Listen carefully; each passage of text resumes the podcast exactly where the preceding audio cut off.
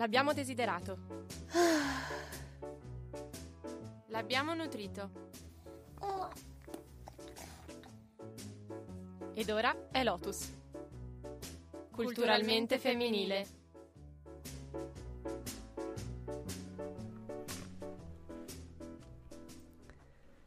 Benvenuti, siamo su www.radiostatali.it, questo è Lotus, io sono Chiara Mastromauro e con me c'è Marta. Yeah! Ciao a tutti! Mi piace questo brio. Sì, ci piace un sacco e come vi dicevo nel video prediretta siamo arrivati in anticipo perché io settimana prossima parto e quindi non ci saremo. Che colandra! E siamo qua a parlare sempre delle solite cose, quindi della riproduzione, della femminilità e della cultura femminile. Com'è invitante. Non ti piace? No, com'è Volevi invitante un'altra sempre delle cosa? solite cose che... Ma no, ve lo, ve lo diciamo in modo simpatico. In realtà oggi, eh, la puntata di oggi è dedicata a tutte le curiosità proprio sul mondo della riproduzione, anche... eh, wow, che tappetino! sì, è vero, è fico. Ci piace. Mm-mm. E quindi dicevo sul mondo della, ri- della riproduzione e, eh, e questo. Un sacco di buona musica. Un sacco di buona musica, oltre alla riproduzione, nel senso... Io le definirei, ho coniato questo termine, Vai, attenzione, nel delirio neologismo. post-notte. Obstetrical bites. Bites. Ah, bites. sì, sì, Eh? Vero, perché sono Assaggi, tipo. assaggi, sì, no? Wonderful. Wonderful. che poi in realtà sono anche neonatal. Quindi Wow. sia, sia obstetrical che neonatal, perché ci sono un sacco di, di- di curiosità e di informazioni, sia riguardo alla riproduzione in generale, che riguardo proprio a- ai neonati, alla neonatologia. Devo dire che è molto invitante come titolo. Poteva venirti in mente prima. Eh, magari- invece no, invece dovevo fare questa notte orribile a lavoro per poi svegliarmi nel delirio e, coniare questo È termine. fantastico, però abbiamo già il titolo del podcast. Avremo molto meno lavoro da fare dopo. Visto? Brava Yes. Marta. E quindi io direi di partire subito con la prima canzone che ci introduce a questo- questi bites. Ehm, in realtà questa canzone forse l'avete già ascoltata perché l'avevamo mandata all'International Radio Festival eh, dell'anno scorso. Era talmente radiofonica che abbiamo deciso di rimandarla e di ballare. Empress of Woman is a Word. I'm only an image of what you see. Of what you see, you don't know me, you don't know me. You don't know me. I'm only an image of what you see. I'm only an image of what you see. I'm only an image of what you see. You don't know me, you don't know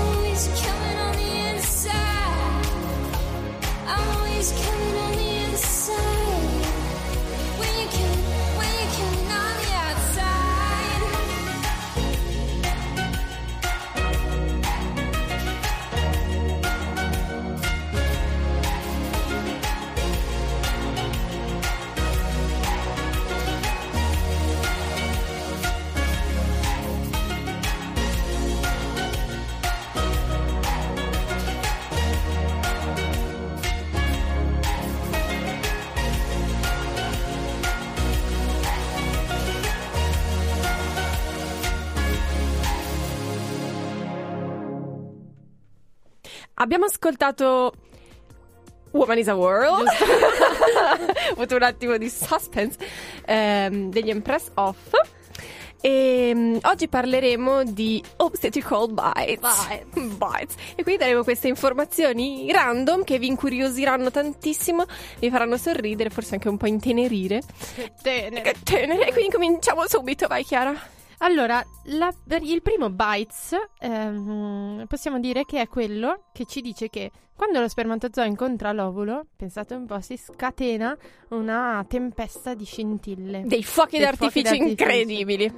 Fireworks, visto che parliamo di, in inglese ormai. Ormai va, No, siamo basta, così, dai. international. Comunque, no, scusa, volevo Vai, vai. fermare tutto Ah, il giusto, mondo. vero. tutto il mondo per salutare Andrea che qui gentilmente ci sta facendo da tecnico. Il nuovo, come dice, il nuovo tecnico, come dice Chiara. il nuovo Ciao- tecnico. Ciao a tutti, ciao a tutte. Ciao, Andre. ma vabbè, ma anche se non mi presentavate fa niente. tanto No. Il tecnico deve stare in disparte, deve fare il suo lavoro in silenzio e Vabbè. agisce nelle ombre. Vabbè, allora Allora- dicevamo. no, Allora scherzo. taglieremo questo pezzo, esatto. no, vabbè. Torniamo a Grazie. parlare. Scusa, mm, torniamo... torniamo a parlare della tempesta di scintille che eh, lo spermatozoo scatena quando incontra l'ovulo. In particolare, sto parlando di eh, uno studio fatto dai ricercatori della Northwestern University.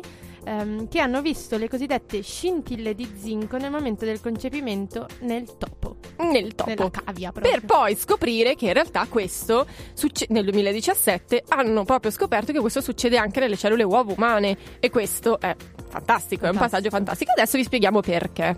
Perché le cellule uovo si basano proprio sullo zinco per le loro funzioni, quelle più importanti, dalla propria maturazione dello sviluppo dell'embrione.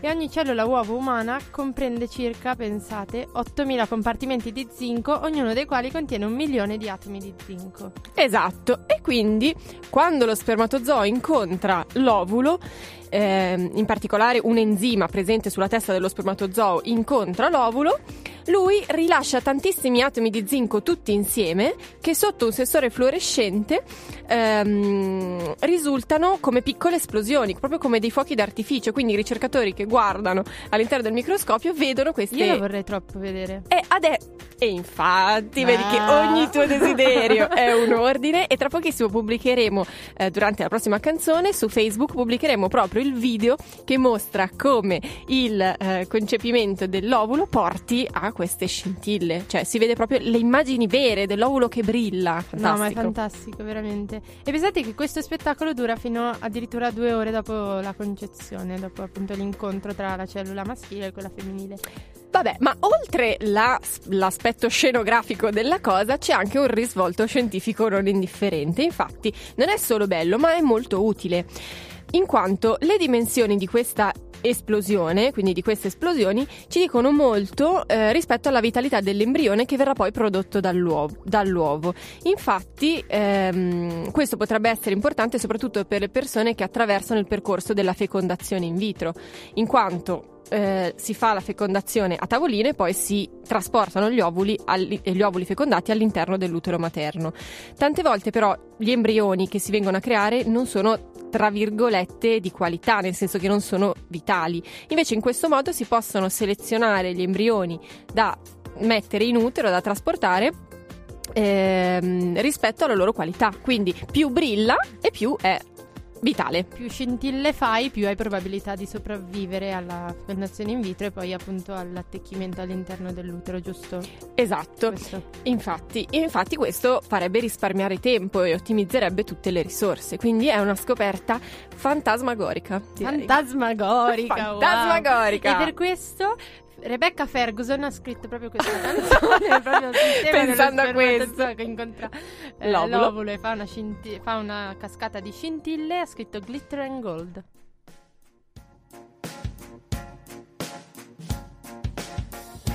How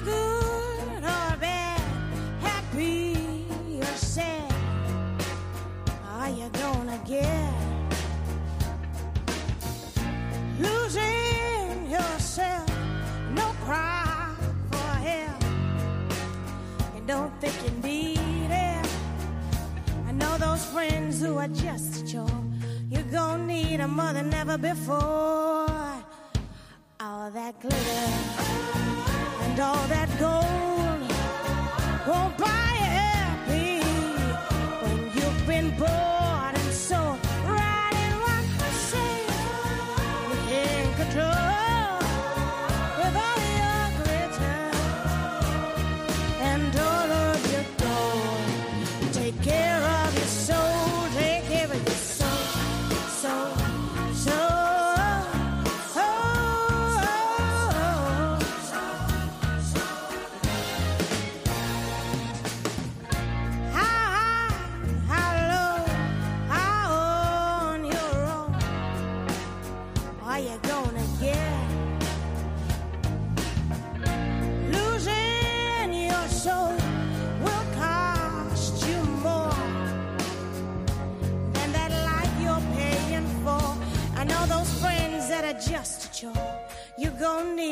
than ever before.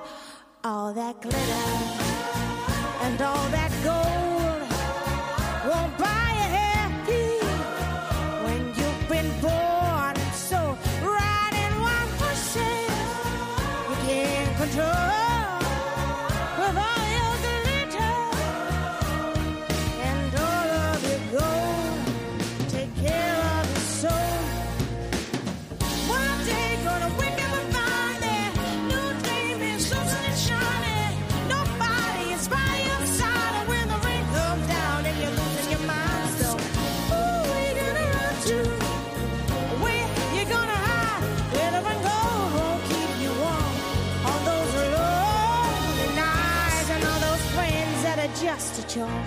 You're gonna need 'em more than ever before.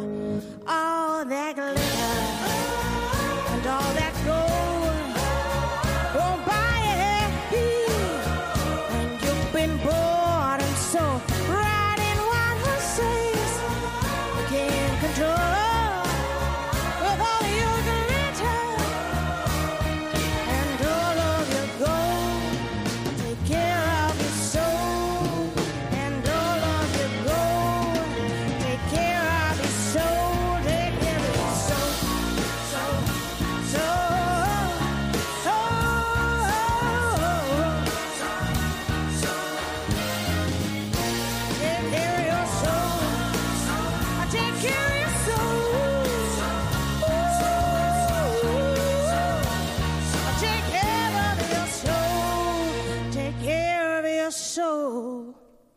Abbiamo ascoltato Rebecca Ferguson con Glitter and Gold su www.radiostatale.it. Siamo a Lotus. Yeah! Yeah, qui le vostre estetriche preferite, nonché le uniche, vorrei sottolineare. E quindi siamo per forza le vostre preferite. Oggi parliamo, parliamo di obstetrical bites, li ha soprannominati Marta, cioè delle curiosità sul mondo dell'ostetricia. In realtà, in particolare sul mondo della riproduzione, diciamo. esatto. E quindi non parleremo solo di cellule, come abbiamo parlato nel primo blocco, ma anche di... Ma anche di, per esempio, gravidanze vegetariane e vegane. Infatti è una, ehm, diciamo, idea comune che eh, sia più difficile per eh, donne che hanno una dieta vegetariana o vega- vegana eh, ottenere i nutrienti necessari per portare avanti una gravidanza in maniera sana. E invece... E invece, sicuramente nel corso di una gravidanza il corpo di una donna attraversa un sacco di cambiamenti fisici, ormonali, eccetera, che influenzano le sue esigenze nutrizionali. Infatti, una donna in gravidanza ha più bisogno di, cat- di calorie e una domanda più elevata di, vita- di vitamine, e calcio, folato, ferro e altre sostanze molto importanti. Quindi se la sua dieta non soddisfa diciamo queste esigenze può andare incontro a qualche rischio, in particolare magari eh, un basso peso alla nascita del suo neonato piuttosto che un parto prematuro, un'anemia troppo importante. Ma eh, nei paesi occidentali in realtà le diete vegetariane e quelle vegane non sono in particolare sono messe in discussione solo per l'apporto di vitamina B12 e di ferro, ma ci sono un sacco di studi che dimostrano che in realtà può essere eh, sana anche una, una donna in gravidanza che segue una dieta vegetariana o vegana. Infatti, una revisione di 22 studi pubblicata nel 2015 su un importante giornale ostetrico-ginecologico ha messo a tacere moltissimi dei dubbi che mh, comunemente qui nella cultura occidentale vengono portati avanti. Infatti, si è concluso che le donne in gravidanza sane, eh, che riducono e eliminano i prodotti di origine animale, non presentano rischi più elevati di gravi problemi di salute rispetto alle, alle donne onnivore, praticamente. Secondo questa relazione, infatti, fin tanto che sono soddisfatti i bisogni nutrizionali, in particolare, come dicevamo prima, di ferro e di B12, non importa se questi vengono, provengono da animali oppure da piante, l'importante è che ci siano. Cibi come ad esempio il tofu o il lievito nutrizionale possono fornire, fornire le vitamine B che sono essenziali eh, per un vegetariano e un vegano. Quindi certo deve essere una dieta equilibrata, ma ci sono anche per le donne vegane e vegetariane delle validissime alternative. Ma anche proprio le, le- le piante stesse, i vegetali stessi forniscono nutrienti indispensabili, per esempio gli spinaci, i cavoli, le lenticchie, possono portare un sacco di ferro e poi integratori come l'acido folico e la vitamina D che vengono assunti anche dalle donne onnivore peraltro, possono ulteriormente sostenere la salute durante la gravidanza come per tutte, per tutte le altre gravidanze. Questi studi sono importantissimi, però è importante anche sottolineare che in realtà sono stati condotti solo su donne tra virgolette sane e eh, perciò è ovvio sottolineare che eh, sono necessarie ulteriori ricerche, ma come in tutti i campi in realtà. Esatto, quindi bisogna fare ulteriori ricerche per capire se queste diete sono adatte anche in condizioni eh, di salute che sono particolari già in partenza, e quindi non stiamo parlando di donne sane. Però diciamo che è un bel passo avanti rispetto a quello che si pensa comunemente. Assolutamente, diciamo che aiuta a smontare un po' di stereotipi che Esatto. va- girano e Sì, ma poi la gravidanza è piena di miti di questo tipo, quindi abbastanza, abbiamo abbastanza il callo. Esatto. E eh, a proposito di vegia- vega- vegiani e di vegetariani e vegani, eh, Scusa, è un misto tra vagina e vegana. e vegetariani, E vegetariani. tutto quello di cui parliamo noi. Esatto, già, perfetto per questo programma. Esatto. Quindi a proposito, se qua coniamo un sacco di neologismi. Quindi. Non ce la possiamo più fare. No, eh, a proposito di Vegiani, quindi eh, una star che io amo e ho scoperto da poco, e che è vegana tra l'altro, è Miley Cyrus, che ha scritto Bad Mood ed è un eh, brano tratto dal suo ultimo album, Young Forever. I wake up in a bad mood. I always wake up in a bad mood. I can never fall asleep. I'm always thinking about you. What life would be if we didn't meet. I always wake up in a bad mood. Open my eyes, then I'm on my feet. And I wonder what you would do, yeah, if you couldn't rely on me. Ooh. I wake up in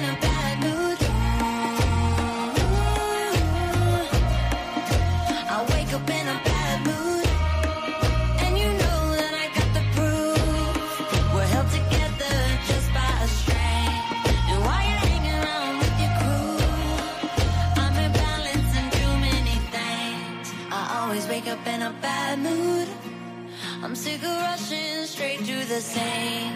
You're acting like you ain't got the news.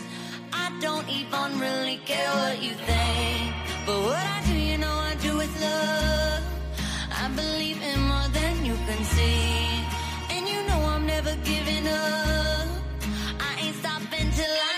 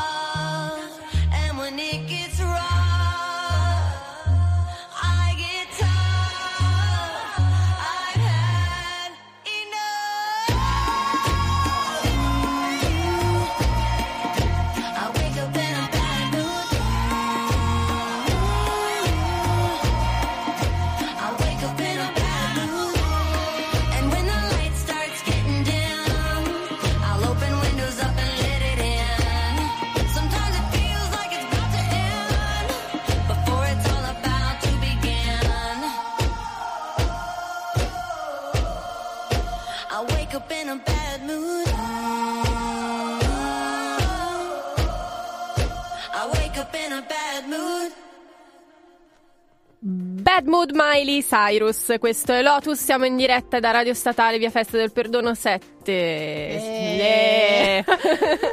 Sempre più simpatiche. Oggi parliamo di obstetrical bias. Vogliamo ripetere ogni blocco? Ti piace talmente Certo, tanto? certo che mi piace. Vabbè. E comunque parliamo appunto di queste curiosità. Abbiamo attraversato il mondo del concepimento con la cascata di scintille di zinco che lo spermatozoo causa incontrando l'ovulo. Abbiamo parlato Veramente, scusa, per femminismo, l'ovulo causa quando lo spermatozoo... di... Scusa, scusa. Beh, non è che proprio eh. Puoi rimandare la canzone che iniziamo. E abbiamo parlato anche di madri e gravidanze vegane e vegetariane, dette vegiane da noi. Vegiane, sane, ok? Ok, e adesso parliamo di una cosa tenerissima. Oddio, già Dio mio. l'ossitocina nel Sì, cervello. esatto, è troppo tenero. Infatti parliamo di papà in dolce attesa. Infatti che cosa succede? Non è per niente tenero. Dal titolo. E invece lo No, è. scherzo, io so di cosa parleranno. È tenero, è tenero. È tenerissimo. Infatti è stato scoperto che la mamma in gravidanza non è l'unica che si trasforma, tutti i cambiamenti ormonali, fisici, eccetera, ma un crescente numero di ricerche dimostra che anche i padri in attesa attraversano dei cambiamenti ormonali. Oh. In particolare, indovinate cosa aumenta il livello di ossitocina, Ossitocina. detto anche l'ormone dell'amore. Altri uomini che rimangono vicini ai loro bambini, pensate un po', hanno un aumento anche della vasopressina, l'ormone elegante e la prolattina, pensate un po', l'ormone che ti inibisce di cercare nuovi potenziali compagni. Quindi state vicini ai vostri bambini. Chia- Chiara ha detto ormone legante, non ormone elegante. Eh, sembrava elegante? No, no, Io avevo elegante. capito elegante. Ah. No, la vasopressina è elegante, nel senso che crea i legami tra le persone. Nel senso che se la portate a una serata di Lei gala sì. va benissimo. ok, chiudiamo Eh, le mani. no, scherziamo. Ehm, con l'aumento di questi ormoni, però, aumenta anche il testosterone. Che è il nostro ormone preferito in realtà. Realmente sì, che è quello l'ormone maschio, quello eh, tipico dell'uomo che è associato alla presa del rischio e anche a una libido elevata. Quindi dai. Quindi e dai. pensate un po', il papà, come vi dicevo prima, deve stare vicino ai suoi bambini per sperimentare tutti questi effetti ormonali e per sentirsi un po' donna anche. Tra, la- tra l'altro, ehm, un'altra- un altro articolo che ho letto, eh, dice, mi sono nutrita di articoli curiosi, eh, un altro articolo che ho letto diceva che proprio eh, a causa di questo aumento di testosterone, gli uomini nel primo anno dopo la nascita del loro primo figlio sono più sexy, cioè le donne li trovano più sexy. Wow. Eh? Vero? È incredibile. Incredibile, davvero. Vabbè, basta. ok, dopo questa uscita. Questo è il motivo perché i matrimoni finiscono dopo, Dopo un, un anno, anno. circa. Perché Beh. trova un'altra che lo trova molto sexy. Esattamente. Mm, ok, bene. Eh, no, scherzavo, non volevo sminuirvi così. No, in realtà è stra interessante. Infatti, i padri sono sexy, no? I padri sono sexy, sì, infatti Soprattutto in pigiama in ospedale. proprio molto sexy, sì. Vabbè, tralasciamo questa cosa. Comunque, ci sembra proprio che ci sia una sorta di quadro sociale, neurobiologico, eh, che è fondamentale, che entra in gioco quando i padri interagiscono con i loro figli e che crea quindi tutti quei legami, tutta quella si- situazione che favorisce l'attaccamento e il, il fatto che la famiglia stia unita. E pensate che uno studio del 2014 pubblicato sul American Journal of Human Biology La- suggerisce perché tutte le volte che dico qualcosa in inglese ci viene da ridere cioè mi viene il dubbio Perché sempre sinceramente. sforzata, cioè, oh, human perché biology. sì perché se dico American Journal of Human Biology tu mi prendi in giro comunque No, vabbè. dicevo che suggerisce addirittura che i cambiamenti ormonali si verificano nei padri anche prima che il loro bambino sia nato il dottor Robin Edelstein Edelstein dell'Università del Michigan e eh, tutta la sua equipe hanno proprio testato la saliva di coppie che aspettavano un primo bambino per dimostrarlo. Per dimostrarlo e l'hanno dimostrato Eh, che, che proprio quando la mamma è in gravidanza anche il papà è un po' in dolce attesa. Poi in gravidanza E poi in gravidanza anche lui. E quindi questo è molto tenero e ci fa molto piacere. Bravi papà, state con i vostri bambini e fatevi eh, pervadere da tutti questi ormoni dell'amore e basta. Esatto, potete sperimentare i cambiamenti ormonali che è la cosa più bella del mondo.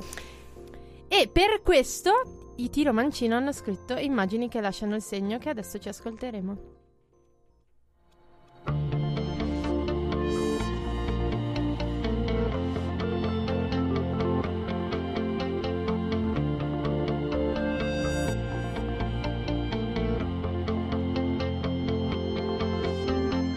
immagini che lasciano il segno resteranno dentro i miei occhi nel tempo. Se ti guardo, io rivedo me stesso. Ti addormento e nel silenzio del tuo cuore sento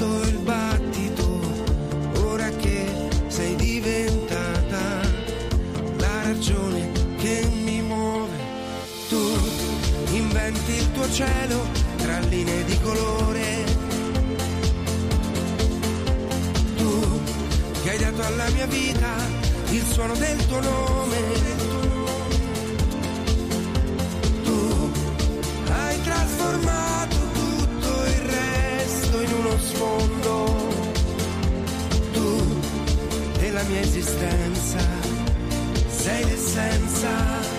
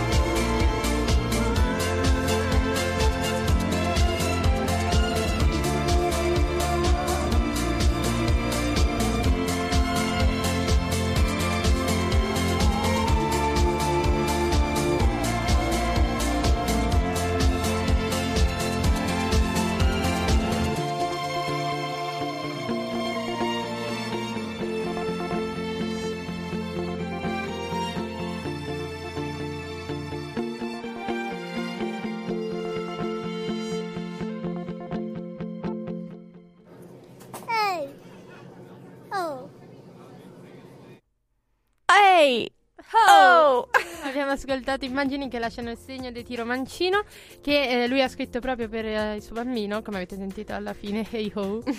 e, e niente.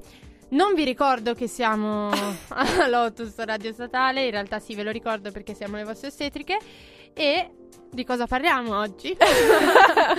Basta, insomma, oggi parliamo di tante curiosità del mondo dell'ostetricia, della neonatologia, eccetera, in generale sulla riproduzione. E adesso parliamo di una scoperta veramente innovativa. Sensazionale. Sensazionale veramente.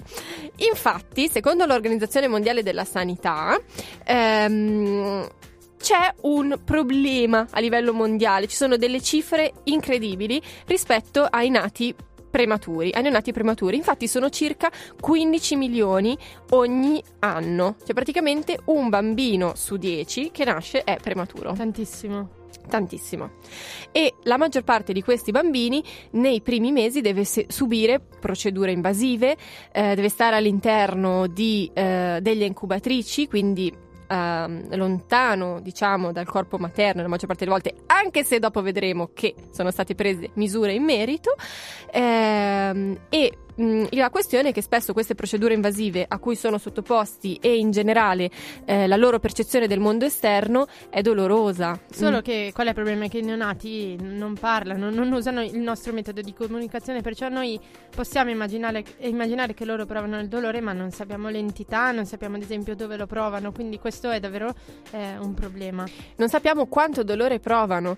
Infatti eh, è un, appunto un problema di lunga data. Pensate che fu solo nel 1987 che l'American Academy of Pediatrics Anche tu però, eh? eh, eh, dichiarò bandita l'esecuzione di interventi chirurgici su, di chirurgici su neonati senza anestetici. Cioè prima facevano gli interventi chirurgici senza anestesia. Mamma mia, mamma mia. Cioè, questa è una cosa crazy. Agghiacciante. Cioè, agghiacciante proprio. Agghiacciante. Agghiacciante, vabbè. Comunque, dopo questa cosa, veramente il punto più inquietante della puntata, ehm, si è capito che era una pratica su una convinzione errata che i bambini molto piccoli non sentissero dolore, anche perché comunque se un bambino prova dolore lo manifesta, cioè dà segnali sia fisiologici sia corporei, quindi con espressioni facciali, la frequenza cardiaca, eccetera, che eh, proprio eh, comportamentali, quindi il pianto, quindi insomma diciamo che si capisce Certo, che, si prova capisce dolore, che prova dolore. eh, in generale. Mm. Il problema fino adesso è stato proprio di quantificarlo, ma Ma più di recente, infatti, le tecniche avanzate come l'elettroencefalogramma e la risonanza magnetica funzionale ci hanno proprio aiutato a capire quando un neonato prova dolore.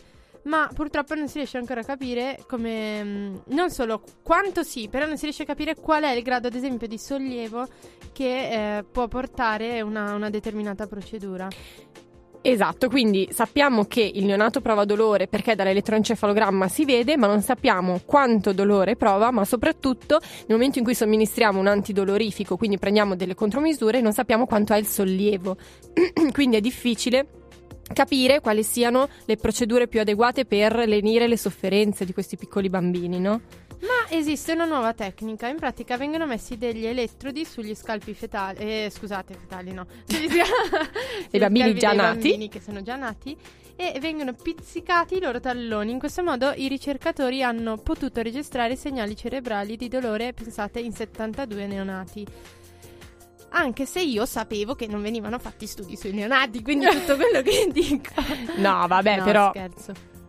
Diciamo non vengono testati eh, farmaci, quindi Però questo è innocuo, è, innocuo anche perché è per il loro bene. Quindi vengono posizionati questi elettrodi, vengono pizzicati i loro talloni e, ehm, e poi vengono confrontati i tracciati degli elettroencefalogrammi con modelli di attività cerebrali correlati proprio al dolore. E in questo modo si riesce a determinare il grado di dolore che i bambini hanno provato. In questo modo quindi si è potuto associare dei pattern cerebrali a diversi gradi di dolore. Ok? E in questo modo Praticamente questa loro ricerca eh, così incredibile è stata pubblicata nel maggio 2017 dalla rivista Science Translational Medicine e, ehm, ed è assolutamente fondamentale perché in questo modo davvero si può capire quanto determinate procedure diano sollievo Certo. al, al dolore che il neonato prematuro prova. Certo, è importantissimo. Infatti, questi ricercatori sperano comunque di riuscire a condurre ulteriori ricerche su, in quest'ambito. Anche perché è stato osservato che il dolore dei neonati, eh, appunto di questi bambini prematuri, è associato ad un certo numero di effetti negativi, tra cui ad esempio un quoziente intellettivo che può essere inferiore o anche problemi comportamentali e addirittura danni al sistema immunitario o eh, allo sviluppo, proprio ritardi dello sviluppo. Esatto, quindi questa tecnica potrebbe avere benefici non solo nel momento in cui viene applicata rispetto al dolore che in quel momento il bambino prova, ma anche sulla sua salute a lungo termine. Quindi bravi, bello. Bravi, bellissima proprio. ricerca e speriamo che vadano avanti appunto con ulteriori studi. Dopo quest- queste notizie che comunque sono piacevoli e belle, però ci ascoltiamo questa triste canzone dei The War on Drugs eh, che si intitola. Pain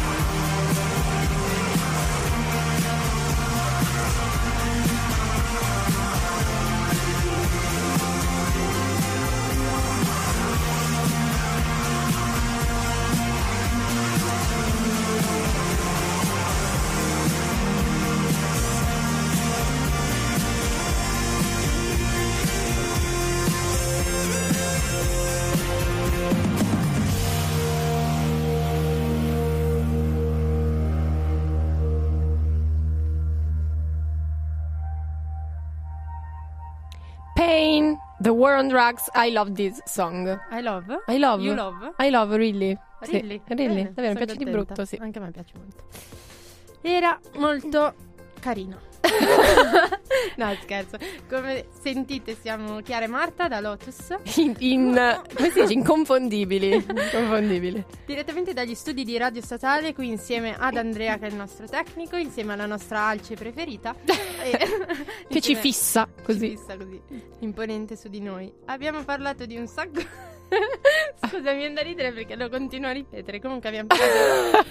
Ancora lo vuoi dire? Eh, lo so, abbiamo parlato di curiosità fantastiche, tra cui appunto, ad esempio, le gravidanze vegane e vegetariane, i papà che diventano mamme, eccetera, eccetera. Vero, sono proprio carini, sono proprio carini. Sì, proprio carini.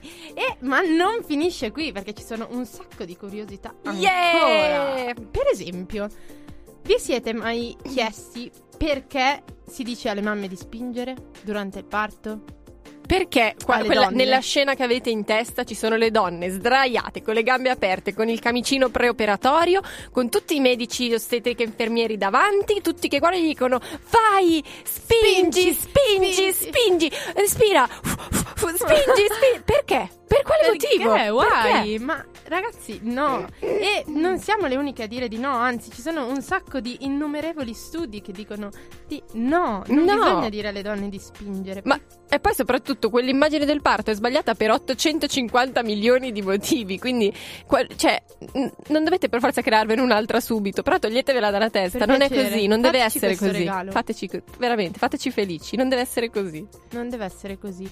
Togliamoci dalla testa tutte quelle persone, ma soprattutto pensiamo alla donna. Perché bisogna dirle di spingere in quel momento? Perché? Perché? No. Pensate che lei non senta che un bambino sta per uscire dalla sua vagina e che è lì e che insomma lei sente lo stimolo di, di doverlo spingere fuori, lei sa- ah, sente perfettamente quello che deve fare, soprattutto se non ha l'analgesia epidurale. Se ha l'analgesia epidurale in quel caso effettivamente la sensibilità potrebbe essere un po' alterata, ma altrimenti lei sa perfettamente quello che deve fare, quindi quelle scene dove sono sudate che provano tutto quel dolore e hanno bisogno che qualcuno gli dica di spingere? No, No, no, mm, ragazzi. non c'è nessun bisogno. Ma non siamo gli unici ad esserci chiesti perché. Questo se l'è chiesto anche il personale del Medway Maritime Hospital del Kent. Ma sì. Questa l'ho detta bene. Ma sì, dai. Perché, infatti, dopo aver notato un grande aumento di lacerazioni mh, perineali nel 2013 e nel 2014, il personale, pensate un po', ha iniziato un programma che è durato 12 mesi e Ah. che ha contribuito a ridurre significativamente il grave- le gravi lacerazioni durante il parto. Cioè, succedesse anche qua, Sì, veramente. va bene. ok. Cioè, veramente. Vabbè. Va bene. Ehm, e pensate che i risultati che hanno ottenuto ehm, con questo nuovo programma sono stati pubblicati sul Journal of Obstetrics and Gynecologist and Reprodu- Reproductive Biology. Vabbè, comunque questo giornale è super eh, importante. Sì, e ma sapete qual è il loro segreto? È proprio quello di non chiedere alle donne di spingere durante il parto. Infatti i risultati di non solo di questo studio, ma di tanti studi, come tra l'altro abbiamo già eh, detto alcune volte sempre qui a Lotus, suggeriscono proprio che un approccio diverso, quindi una spinta libera, non guidata da parte della donna, possa proprio aiutare a prevenire le lacerazioni e anche altre complicazioni. Infatti le mamme possono fare benissimo affidamento sui loro istinti naturali, le sensazioni che provano nella spinta, nei- per, per, eh, far nascere il proprio bambino nei modi e nei tempi che sente. Quindi non c'è di solito non c'è motivo per accelerare o per imporre determinate tempistiche di spinta.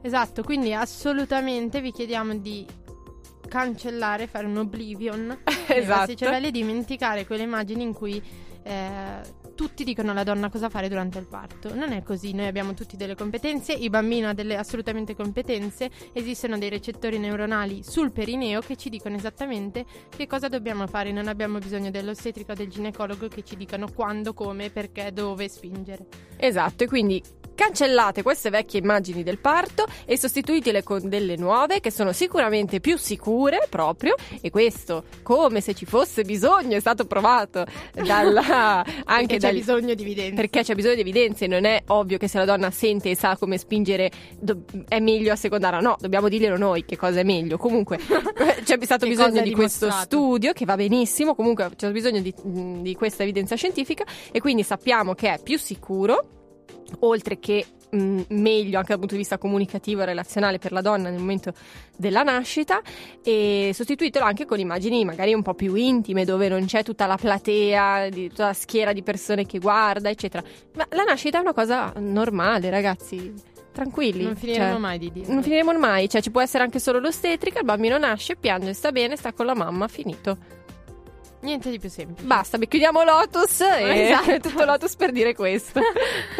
E, e per questo i placebo, proprio per questo motivo, no, hanno scritto Li- Loud Like Love, e in particolare una canzone super romantica che parla del prendersi cura e eh, l'ho scelta perché dice di respirare invece che spingere. Oh.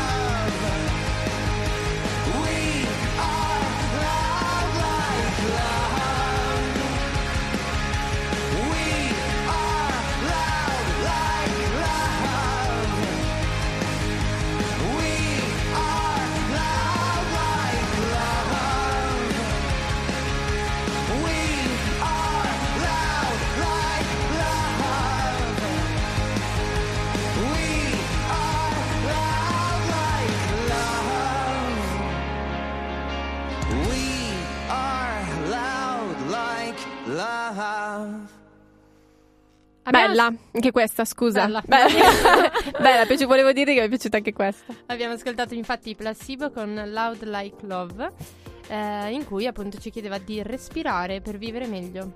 Credo, più o meno. No, Vabbè, scherzo. comunque ci è piaciuta. Ci è piaciuta. Siamo a Lotus! E vai! Yeah! In via Festa del Perdono 7 siamo in diretta in questo studio, fa caldissimo, sta veramente facendo la sauna, non so voi, ma veramente... Depurativa però la sauna. Mamma mia, che strazio. Vabbè. Comunque, volevo- volevamo parlarvi adesso. eh, sì, già prima abbiamo parlato di neonati prematuri e adesso ne parliamo ancora un po' perché sono così carini, poverini e, e perché eh, la- mh, ci sono un sacco di scoperte scientifiche, un sacco di innovazioni per quanto riguarda i neonati prematuri. Per esempio, Che ripetiamo che sono tantissimi. sono tantissimi, quindi più o meno, come abbiamo già detto prima, un nato su 10 all'anno è prematuro, quindi sono più o meno 15 milioni in tutto il mondo all'anno. E eh, ricollegandoci a quello che dicevamo prima, in realtà spesso le soluzioni nel mondo della medicina sono quelle che in realtà sono le più semplici, quelle della natura. E questo adesso ve lo sveleremo ancora di più. Esatto. Infatti, eh, parliamo di Kangaroo Mother Care. e, e dopo anche di Octopus Toys. Ma vi Wow, lasciamo quello è fantastico. fantastico, sembra un po' un sex toys, ma non lo è. Quindi dopo vi sveleremo esattamente a che cosa serve. Invece la Kangaroo Mother Care è, ehm, nasce a origini, diciamo, nel 1978, quando il pediatra colombiano Edgar Rey, che lavorava presso l'istituto materno infantile in una zona di Bogotà, poverissima, poverino, eh, lui gestiva l'unità neonatale ehm, ed era la più grande del paese, aveva infatti circa 30.000 parti all'anno. Ragazzi, è tantissimo. È tantissimo. Per intenderci, la Mangiagalli ne fa più o meno 6.500. in discesa, però. In sì. discesa, però. Quindi, Però per darvi una misura. più che, che registra più parti d'Italia. Quindi Esatto. per Quindi dirvi. pensate voi, va bene. Comunque, eh, proprio a causa di questo sovraffollamento e di questa povertà, molti prematuri dovevano condividere le incubatrici, per esempio, non avevano le risorse per curarli tutti. E questo, come potete immaginare, eh, aumentava di tantissimo il tasso di eh, infezioni e di mortalità, soprattutto, che- perché ovviamente già i neonati sono eh, particolarmente sensibili alle infezioni. Non immaginiamo i, prena- i prematuri. In più dovevano condividere appunto gli strumenti con altri bambini eh, e quindi assurdo. E allora Ray, che però non si perdeva d'animo, ha cercato una soluzione ingegnosa, no? Perché lui era un tipo creativo, evidentemente, e trovò- si interessò al canguro. Perché il canguro che cosa fa? Lo sappiamo tutti, tipicamente, cosa fa? Adesso aspetta, Andrea, metti il tappettino di Super Quark. non ce l'ha, non ce l'ha, dice che non ce l'ha, vabbè. I canguri portano i loro piccoli in un sacchettino sulla pancia. Si chiamano infatti marsupiali. Alla nascita. E quello volevo. Alla nascita. Esatto. il cucciolo, pensate, è abbastanza piccolo da occupare solo la punta del dito. E all'interno della borsa trae calore e dalla pelle della mamma e nutrimento dalle sue mammelle.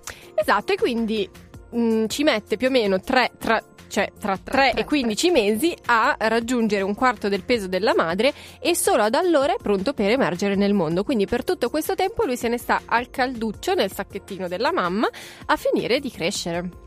E quindi Ray cosa ha ipotizzato? Che le donne potessero comportarsi come le mamme canguro.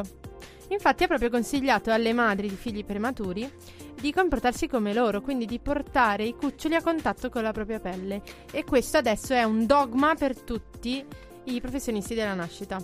Esatto, e quindi eh, lui, Re, cosa fece? Insegnò a loro come tenerli saldi, con le vie aeree libere e anche come allattarli. E quindi, e che cosa è successo? Che il cambiamento è stato drammatico, incredibile. Sono diminuite le morti, sono diminuite le infezioni e anche è diminuito il sovraffollamento perché ehm, appena poss- cioè, questi bambini venivano dimessi prima perché si ammalavano meno.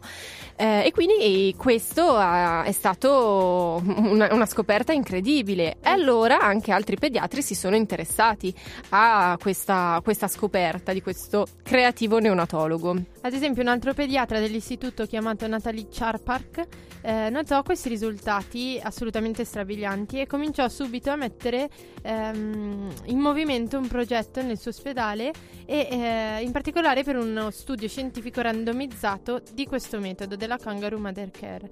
E con questo studio ha dimostrato che i neonati eh, curati con questa terapia, perché è proprio una terapia, avevano soggiorni in ospedale, come diceva Marta, più brevi e soprattutto minori tassi di infezione. Quindi eh, quello per cui morivano prima era diventato un problema che comunque poteva essere ridotto, quindi assolutamente importantissimo. E ora, dopo tutti questi anni, ci sono più, pensate, più di 1600 studi che mostrano i vantaggi impressionanti della Kangaroo Mother Care. E gli studi dimostrano appunto che eh, oltretutto questi bambini legano meglio con i propri genitori perché si può fare non solo con la mamma ma anche con il papà, con i nonni, eccetera. Diciamo che al neonato prematuro eh, serve stare a contatto con qualcuno che si occupi di lui, contatto pelle a pelle, cioè proprio qualcosa che gli serve sia dal punto di vista fisico, non solo per le infezioni, ehm, ma anche proprio per la temperatura, eh, per, le- per la- l'immunità, quindi per il sistema immunitario, eccetera, e, eh, e anche per lo sviluppo ehm, intellettivo che deriva dal ricevere affetto e ricevere coccole. Esatto, proprio perché il contatto skin to skin o pelle a pelle in realtà è estremamente stimolante per loro, non solo dal punto di vista tattile, ma dal punto di vista fisico e eh, biologico, proprio perché appunto entra in contatto con degli agenti eh, estranei può- con i quali può sviluppare gli anticorpi, ma che sono comunque eh, provenienti dal suo DNA, perché sono quelli della mamma e del papà, che lui, col- con i quali condivide il suo DNA. Perciò eh, in realtà lo skin to skin è fondamentale, specialmente per questi bambini. E ehm, inoltre fa bene anche alle madri e ai genitori, come abbiamo visto prima, quindi anche ai padri che sperimentano questo, questo tipo di terapia. Pensate che le madri registrano una diminuzione delle depressioni postpartum, che sono comunque un'altra piaga del puerperio, perché comunque è estremamente pericolosa e purtroppo comune. Quindi eh, il fatto di riuscire a tenere a contatto questi bambini con le mamme che purtroppo li hanno partoriti precocemente è importantissimo non solo per i bambini ma anche per le mamme. Quindi supportiamo la Kangaroo Mother. Che Esatto. È fantastica. Soprattutto ehm, rispetto. Soprattutto perché? Non lo so, so. perché ho detto che ho usato questa parola. so. Soprattutto, no, volevo dire che in realtà un'altra cosa riguardante i neonati prematuri che si è diffusa tantissimo in questo periodo è quello che dicevamo prima, sono gli octopus toys. No, sono troppo Sono carini. carini, sì. Dopo condividiamo la foto, cioè adesso subito condivideremo la foto su Facebook. Quindi collegatevi subito, mettete il like alla nostra pagina Lotus Radio Statale e così vedrete tutte le nostre carinissime notizie, i nostri bellissimi post. Eh, tra cui questo, appunto, questo Octopus eh, Toys. Praticamente cosa sta succedendo? Che eh, in moltissimi ospedali in tutto il mondo tutte le unità neonatali si stanno riempendo di piccoli pupazzi a forma di polipo. Piccoli pupazzi a forma di polipo. Di polpo. Eh, si trovano in tutte le culle dei bambini prematuri, in particolare. Sì, è carina, è carina. Perché? Perché come tutti i giocattoli morbidi, in generale colorati, eccetera, sono stimolanti per i bambini. I bambini si confortano, si calmano durante un periodo della vita che, come abbiamo detto prima, per loro purtroppo è difficile.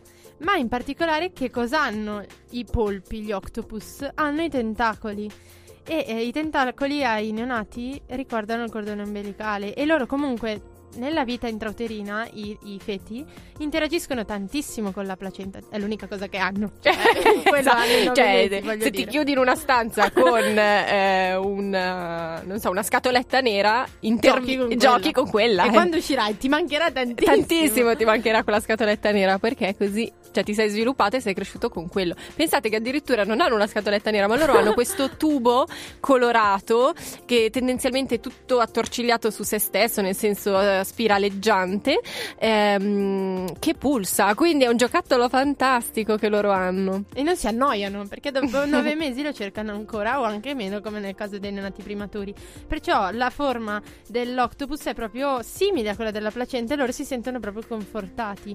Eh, e ehm, cos'altro dire? Che mantengono, visto che sono nelle incubatrici con loro, le loro dita occupate. Occupate perché sennò sai loro sono pieni di tubicini tante volte, sondini, gli occhialini per l'ossigeno, quindi per respirare, occhialini che in realtà, in realtà si mettono nel naso, sono Poverini. Esatto, cioè occhialini magari uno pensa che Esatto, sono degli sì. occhiali. No, eh, sono delle- dei tubicini di gomma che servono per far entrare l'ossigeno nel naso. Quindi sono pieni di questi tubicini qua e con le ditine tante volte magari se li prendono, se li tirano. Invece in questo modo eh, tengono, hanno le manine occupate, no? E quindi questo agevola il tutto, tra l'altro. E questa de- idea è nata in Danimarca quando un padre ha proprio chiesto un polpo, un polpo all'uncinetto per il suo piccolino, per la sua neonatina prematura. E questo è stato d'impulso per... eh, questo è difficile. Grazie Marta. Sfrutte Ce la possiamo fare, vabbè. Spruttegruppen. O anche detto, potevo dire questo è il Danish Octo Project che ha distribuito i giocattoli ehm, eh, in tutta la Danimarca, in tutti gli ospedali. Esatto, e dal 2013 anche in molte altre località in tutto il mondo ci sono arrivate tantissime richieste per questi piccoli octopus da mettere nelle Ci culline. sono anch'io a te. Li costruisci tu gli octopus. Che carini, potrei anche iniziare a Potremmo farlo. farlo, secondo sì, me possiamo. d'inverno ci mettiamo con la copertina. di gatti e. Potremmo, sì. Vabbè, a parte questa digressione sulla nostra vita privata. E oltre che, eh, cioè in particolare si è diffuso molto in Inghilterra.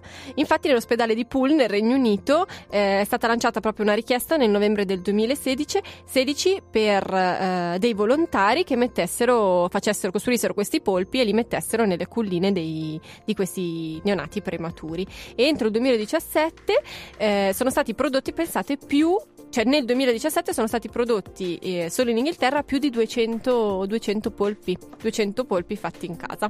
E quindi niente, quindi che, che tenerezza e che carini, che carini polpini. Che carini. E non possiamo concludere questo blocco senza ascoltare Nick Cave and the Bad Seeds con Oh Children.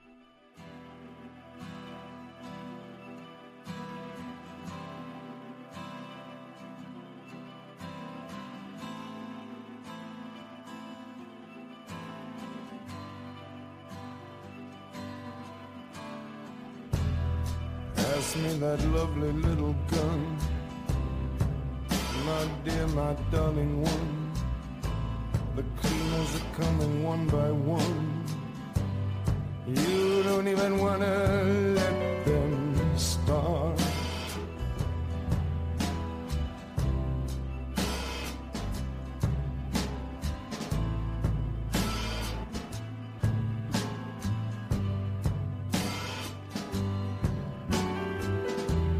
Knocking now upon your door. They measure the room, they know the score. They're mopping up the butcher's floor of your broken little heart.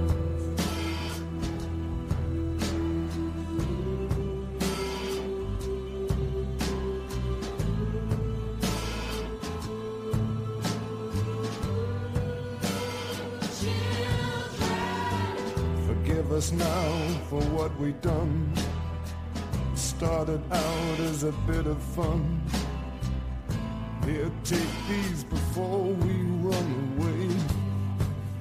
The keys to the gulag.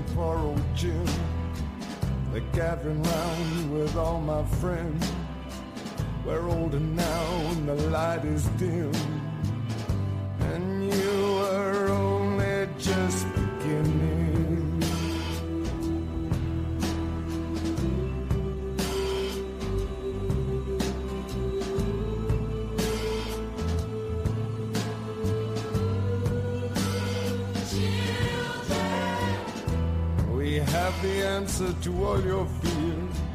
It's short, it's simple, it's crystal clear. It's roundabout and it's somewhere here. Lost amongst our winning.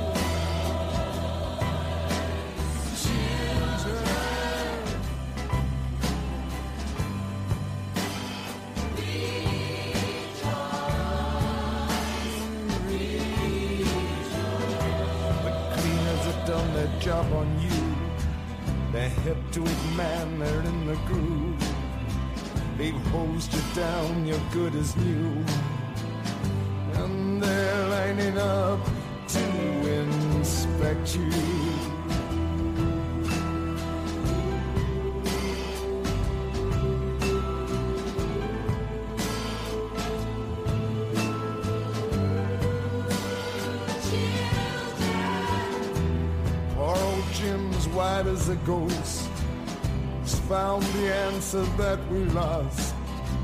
We're all weeping now, weeping because there ain't nothing we can do to protect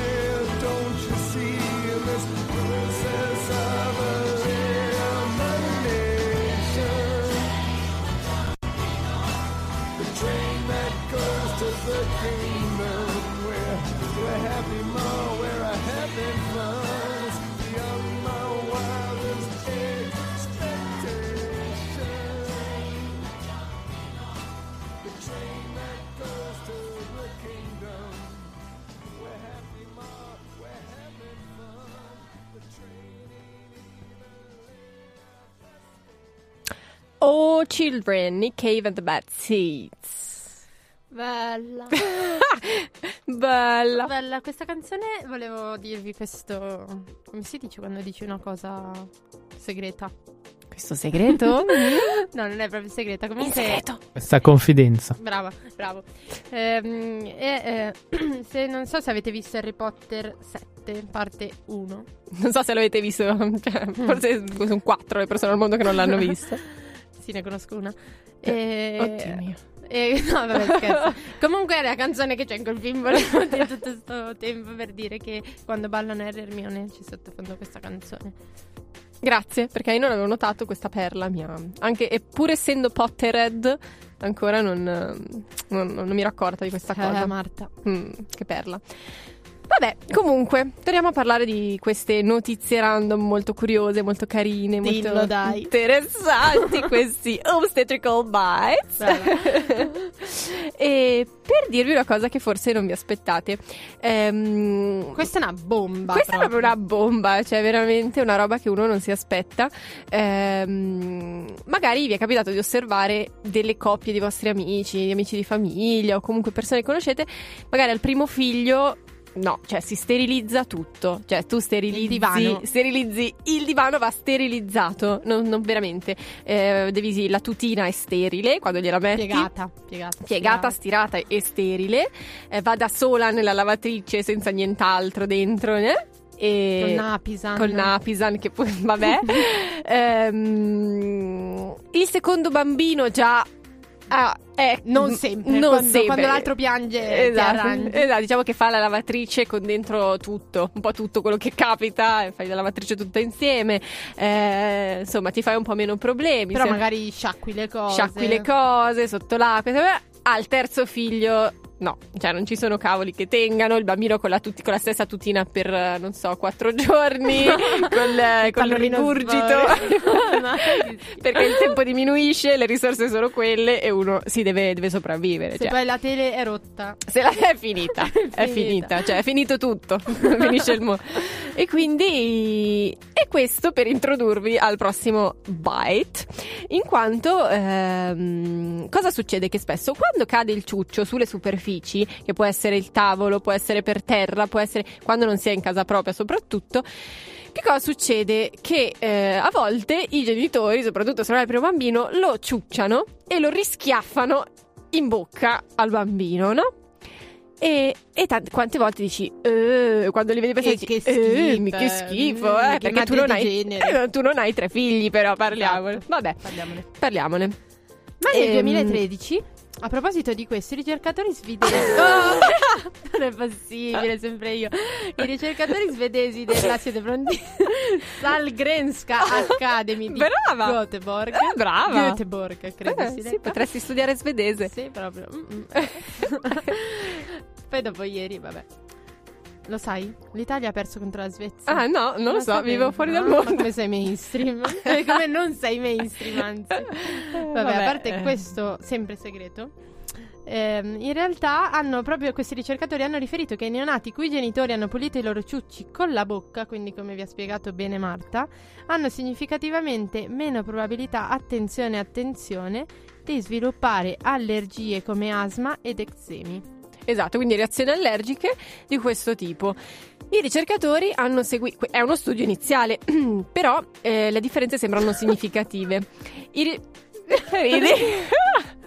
Perché hai avuto una voce cavernosa. Eh, perché non lo so, un po' di mal di gola, vabbè. Comunque, eh, i ricercatori hanno seguito 184 bambini dalla nascita. E hanno tenuto delle tabulazioni, pensate, Attenzione. cioè tutta una roba proprio Li sistematica. con Mi con i fogli la checklist. Poveri Li ricercatori. seguivano con dei ciucci sporchi. Questi ricercatori poverini lì a occup- a ve- guardare tutto Saranno il stati tempo. tutti studenti. Esatto, arruolati per fare queste cose. Chissà quante tesi sono state fatte. È stata fatta una tesi di qualche- Pagati perché Svezia. Esatto, vabbè, comunque, eh, questi 184 bambini. Eh, sono stati seguiti dalla nascita e hanno visto come i genitori di ogni bambino eh, pulivano il, il ciuccio, no? Quindi se l'hanno ehm, hanno visto, hanno notato che la maggior parte dei genitori lo ha pulito sotto l'acqua corrente. Alcuni l'hanno bollito per rimuovere tutti i germi, quindi sterilizzandolo, e altri hanno eh, fatto, cioè hanno succhiato il ciuccio per pulire i detriti e poi l'hanno rimesso nella bocca del bambino. Un po' come, eh, voglio ancora il tappetino di Super Quark, come le rondini, lo sai? No, no, dim- dimmelo, no, ti prego. le rondini volano, prendono il cibo e se lo masticano tutto, lo riempono di saliva e poi lo buttano nel becco dei, dei cucciolini. Vabbè, ma non lo fanno tutti gli uccelli, scusa, per io premasticare il che lo cibo. facevano le rondini. Ah, va bene, ok. Che di Sicuramente le così le mie conoscenze. No, sicuramente le rondini lo faranno. Eh. In realtà anche mia nonna lo faceva. Cioè, non così. Oddio però- mio! No, attenzione, attenzione. Però è un misto fra le Non due ti cose. Nel senso, nel senso che prima di darmi da mangiare, che so, il semolino, per far sì che non fosse troppo bollente, prima lo, lo mangiava, lo lo metteva in bocca il cucchiaio e poi me lo dava a me. Te lo sputacchiava te lo sul- No, no, no, no. Però ho una domanda se, non- se avete finito, se no vi aspetto. No, No. non abbiamo finito. Aspetta, c'è Eh, l'ultima perfetto. cosa da dire: che sorprendentemente all'età di un anno e mezzo. Aspettate, eh, i bambini cui genitori. Siamo che degenero, veramente. I bambini cui i genitori hanno regolarmente succhiato i loro ciucci erano non solo ehm, eh, non avevano solo meno possibilità di sviluppare quelle, ehm, quelle cose, quelle forme di allergia che vi dicevo prima, ma eh, soprattutto avevano Aspettate, No, Chiara si... No. Scusate, volevo dire che non è semplicemente che hanno ridotto, ma hanno ridotto di tre volte, che Ok. è tantissimo. Questo era il concetto. Ok, quindi ho ridotto di tre volte la probabilità di soffrire proprio di eczema e, eh, e ha, ha anche meno probabilità di, di sviluppare appunto l'asma. E una volta che i bambini hanno compiuto tre anni di età, però la protezione contro l'asma sembra scomparire, purtroppo. Vabbè. Però per tre anni già è qualcosa. E, eh, però eh, rimangono minori lo stesso anche dopo i tre anni di età le probabilità di sviluppare l'eczema. Quindi sicuramente andranno fatti altri studi per ampliare la cosa. Certo, e Però- volevo sottolineare che mio fratello non fa parte di queste persone perché invece lui era il terzo figlio ha sviluppato asma e eczema e mia madre credo che ciuccia, ciuccia lo desse anche a me e mio fratello. E vai che ai gatti, probabilmente. E poi- per l'altro lui è beccato bronchiti asmatiche. Quindi Vabbè. per questo eh, bisognerebbe fare altri studi e comprendere popolazioni Perché? Su tuo fratello.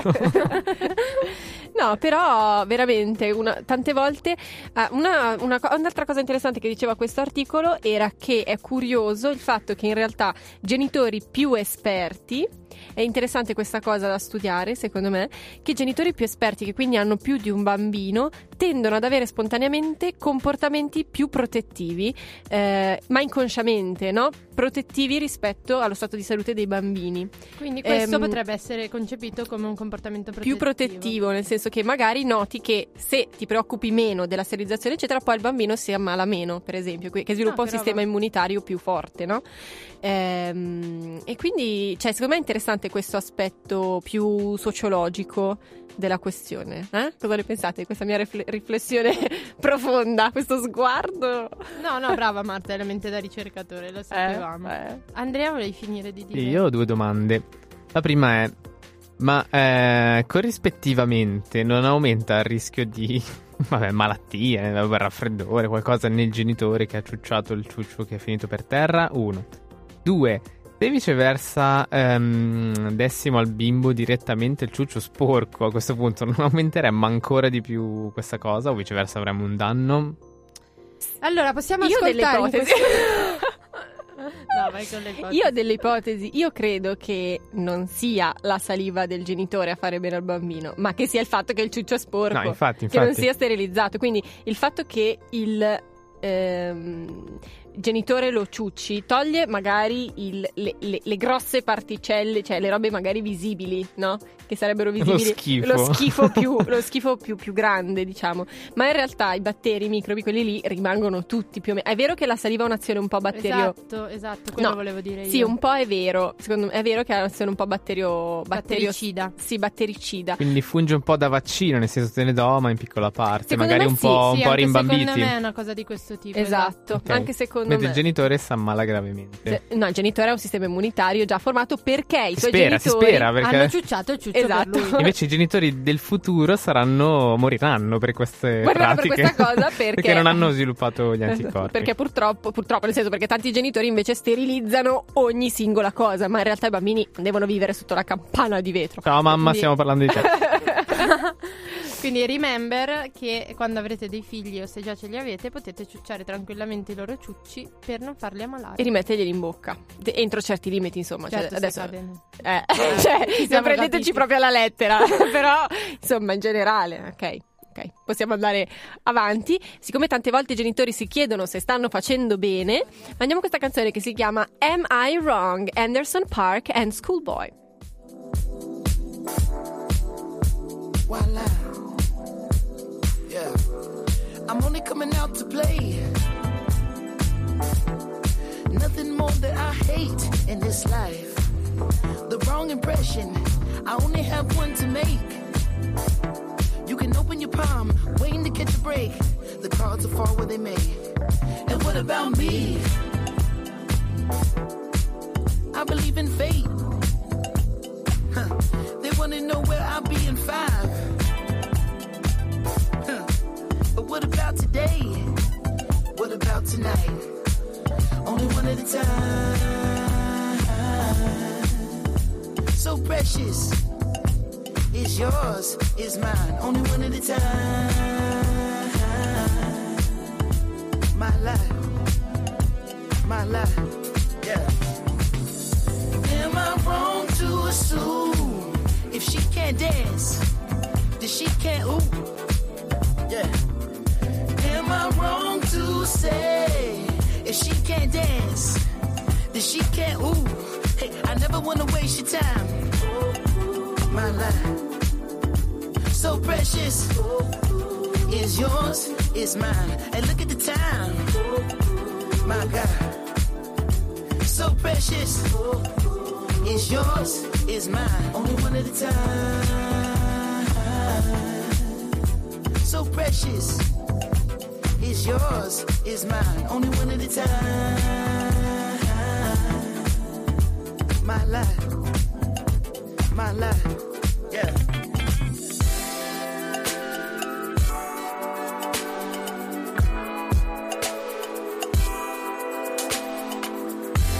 Spells around the clock, dance around the globe. Disco 54, I stare you in the eyes, spin you on your toes.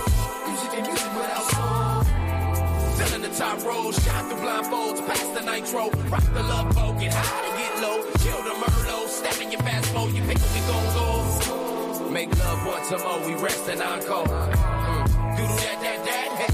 Break you off in your big cat cat, hey. Never seen no one this gorgeous. Pay your whole damn mortgage. But when you look at the time, hey, still you the one on the mind, hey. Still you the topic of the prime, hey. Thank God that it's Friday, tonight let's be the life of the party up and move your I never wanna waste your time. My life, so precious. Is yours, is mine. And look at the time. My God, so precious. Is yours,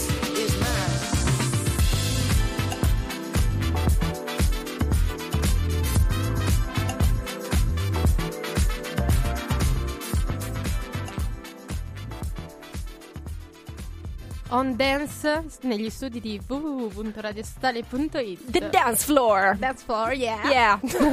Abbiamo ascoltato Am I Wrong degli Anderson Pack and the Schoolboy. E siamo a Lotus.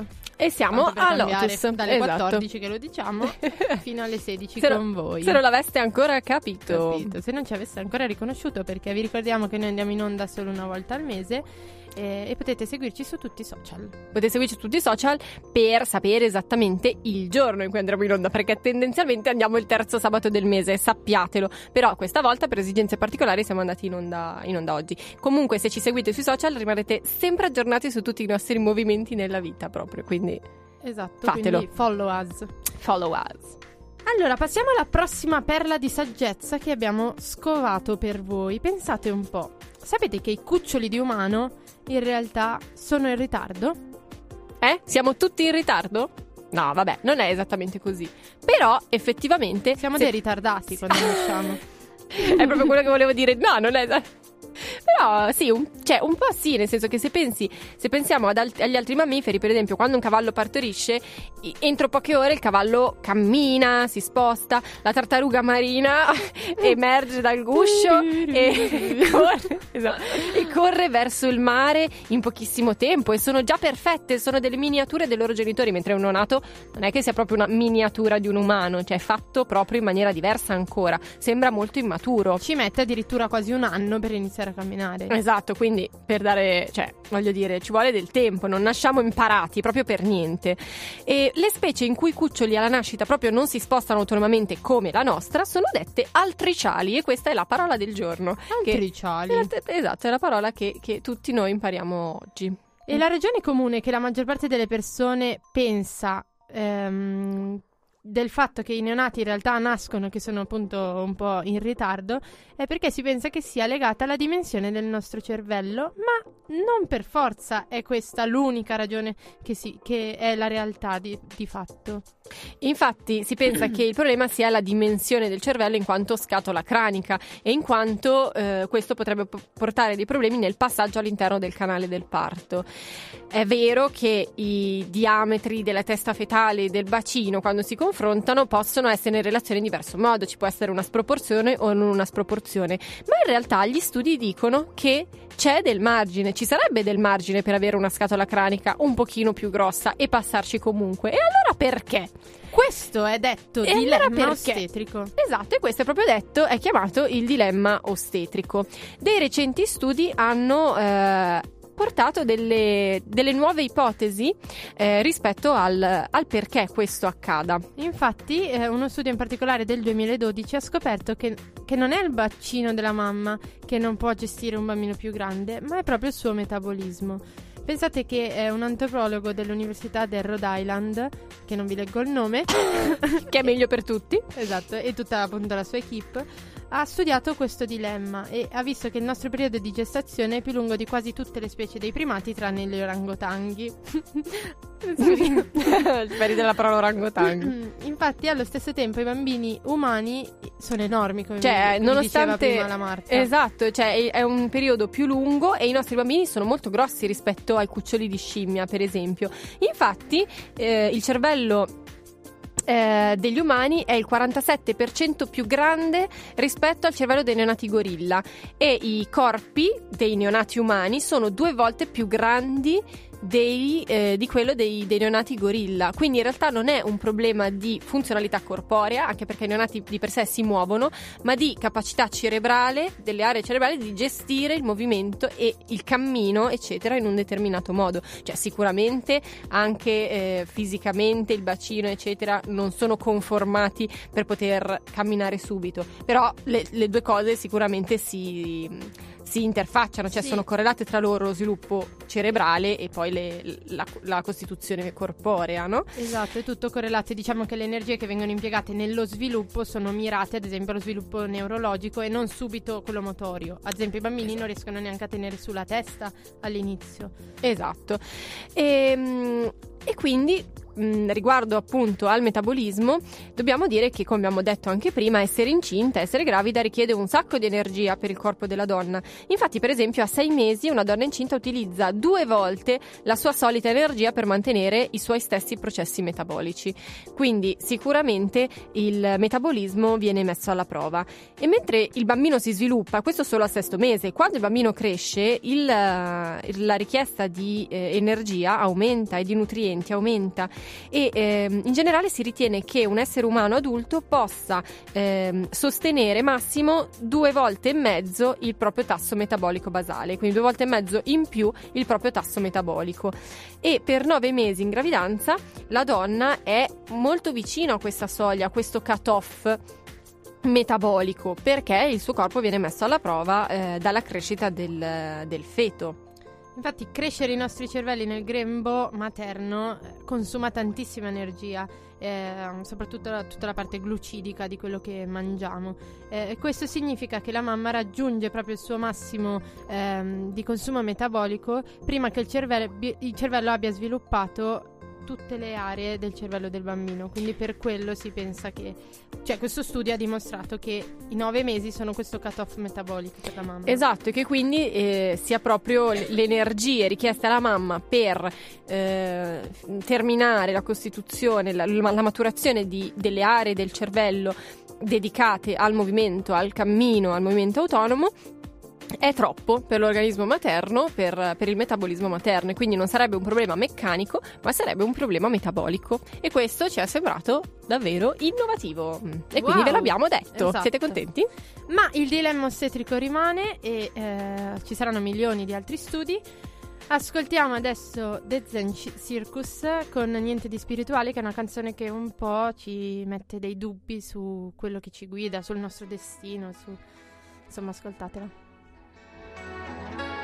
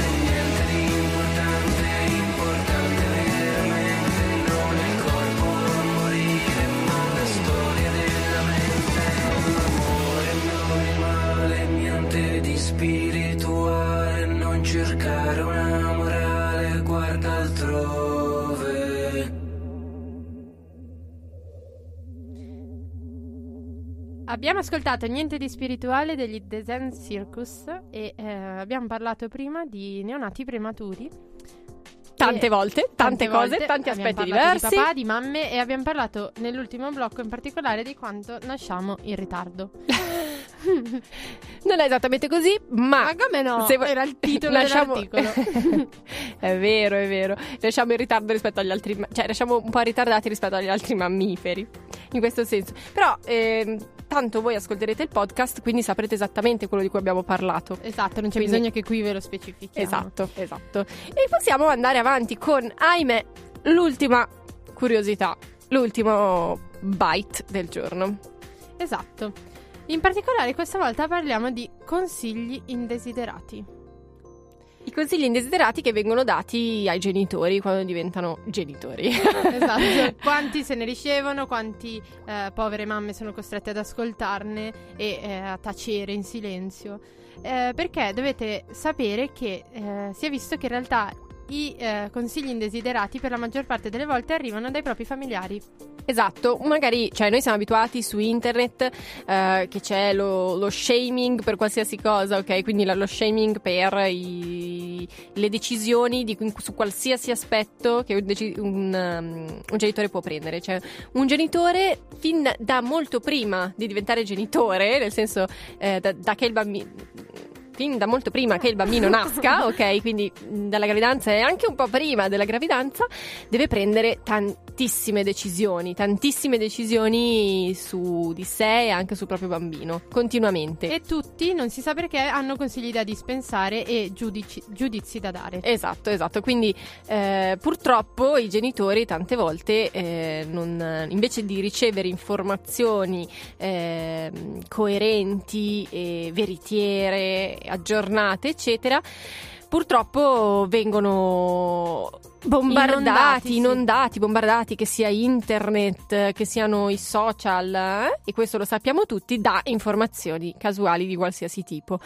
Ma eh, è stato fatto appunto uno studio interessante nel giugno del 2017 all'ospedale Mott, vedi io ho solo nomi semplici io da Esatto, dire. no, no, io avevo Gruttenberg.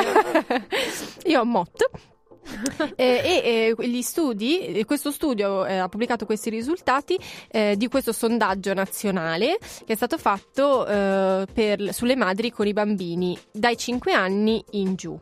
I bambini. E il sondaggio chiedeva appunto alle mamme come percepiscono eh, le critiche dei loro familiari più stretti. Quindi per capire se effettivamente eh, i consigli indesiderati e le critiche che mettevano più sotto pressione erano quelli dei social e di internet o quelli familiari. E attenzione, attenzione, Il 60% delle mamme ha dichiarato di essere stato criticato per le proprie scelte, ma solo il 7% ha riferito che le critiche provengono da commentatori su social media. Tutto il resto è appunto in famiglia. I crit sono dei, dei grandi criticoni, ma eh, in particolare la famiglia della mamma. Quindi si è visto che è molto più criticona la famiglia della mamma rispetto alla famiglia del papà. E infatti il 36% ha denunciato ehm, le critiche provenienti dall'altro genitore, cioè scusate, il 31% ha, ha denunciato le critiche da parte dei Propri ehm, genitori. No, è il contrario. È proprio il contrario, cioè ho a- scritto male perché ho letto, scusate, perché ho riportato l'articolo, ma in realtà ho scritto male perché mi ricordo che il 31% ha denunciato le critiche da parte dei genitori del proprio partner, Ok. mentre il 37% ha denunciato le critiche pa- da Dal parte dei propri genitore. genitori della propria famiglia. E quindi ehm, in pratica eh, appunto eh, si ricevono più critiche da parte dei propri genitori rispetto a quelle del proprio partner. Che E- uno pensa magari, sai, la suocera Sì, certo. piuttosto che è in realtà Hanno più pudore di suoceri. eh, forse hanno più pudore, diciamo tendenzialmente, poi Sì, ci saranno certo. sempre i casi, però hanno, tendenzialmente hanno, hanno più pudore. Un'altra cosa non particolarmente piacevole è che il 36% degli intervistati ha denunciato che le critiche provengono dall'altro genitore del figlio, quindi a volte questo, anzi la maggior parte delle volte non credo sia piacevole. Esatto. E un enorme 70% ha giudicato, ehm, poi appunto scusate è stato chiesto anche che cosa giudicano della loro educazione e il 70% giudica- ha giudicato qualche aspetto della propria educazione in modo negativo. Ad esempio, la dieta è stato il problema più enorme. Eh, con il 52% delle mamme che eh, hanno sperimentato critiche, critiche sulla nutrizione esatto, bambini. quindi ah no dovresti dargli questo dovrebbe mangiare quest'altro eccetera invece è sempre comunque sempre correlato alla nutrizione comunque il 39% dei genitori si sono sentiti giudicati sulla loro scelta per l'allattamento che fosse l'allattamento al seno che fosse l'allattamento artificiale per diverse circostanze ma eh, comunque il 39% si è sentito giudicato allora a questo punto eh, ci chiediamo perché, cioè perché, ma per quale motivo? Ma boh, cioè alla fine il figlio non è tuo, quindi veramente smettiamola tutti, ma soprattutto una cosa molto importante che bisogna far capire bene ai genitori e ai familiari di entrambi i partner, secondo me, è che eh, le cose non sono più come una volta, nel senso che l- l- le cose sono cambiate, la medicina si è aggiornata, la puericultura è cre- andata avanti, l'ostetricia è andata avanti, quindi non è più tutto uguale. Di conseguenza uno prende de- le-, le decisioni su basi scientifiche e conoscenze completamente diverse. Quindi di fatto se tu non sei aggiornato sulle ultime, sulle evidenze, eh, accetta di non essere sul pezzo quanto me genitore, uno. Due, sarò anche libero di fare quello che voglio. 3. Se eh, prima dicevamo di seguire l'istinto, probabilmente l'istinto ha quasi sempre ragione. Esatto. Quindi, innanzitutto ascoltare se stessi, ascoltare l'istinto e poi ascoltare i professionisti sanitari. In questo caso, ad esempio, parlavamo di nutrizione, non voglio fare la menosa, ma le ostetriche sono davvero informate, quindi se c'è bisogno di sostegno durante ad esempio l'allattamento, direi posso dire in radio che la figura dell'ostetrica può essere davvero di supporto non solo per la mamma, ma per la famiglia, perché in, ta- in questo modo si riesce ad avere un punto di riferimento scientifico, quindi affidatevi. Esatto, tante volte capita di cioè il fatto che ci sia una persona, un professionista esterno che anche direttamente dica alla nonna o alla, alla nonna o al familiare che fa delle affermazioni mh, in realtà non corrette, dica ma guardi che in realtà le cose sono cambiate, adesso è così. E questo tutela molto le scelte genitoriali tendenzialmente perché eh, voglio dire fo- fornisce dei dati scientifici e quindi c'è poco da discutere, no? Certo, Tra quindi- l'altro si è visto che il 42% delle madri che ha subito delle critiche ha detto che questo giudizio l'ha, l'ha rese incerte sulle loro scelte genitoriali, insicure e eh, questo, mh, questa incertezza e quest'ansia e questo stress è sicuramente potenzialmente dannoso per la depressione postpartum eh, o comunque in generale dannoso dal punto di vista emotivo eh, in un momento comunque ca- Sensibile. sensibile, comunque catartico nella vita di una donna nella vita dei genitori. Quindi, Quindi- attenzione con i piedi di piombo, fatevi gli affaracci vostri a meno che non sia esplicitamente richiesto. Punto. E Vivete qui- più a lungo. Esatto, veramente. esatto. E quindi adesso possiamo ascoltare l'ultimo brano di questa puntata che si chiama Mama Said degli anni 60, in particolare cantato da un quartetto, The Shirelles. like this. Mama said, Mama said,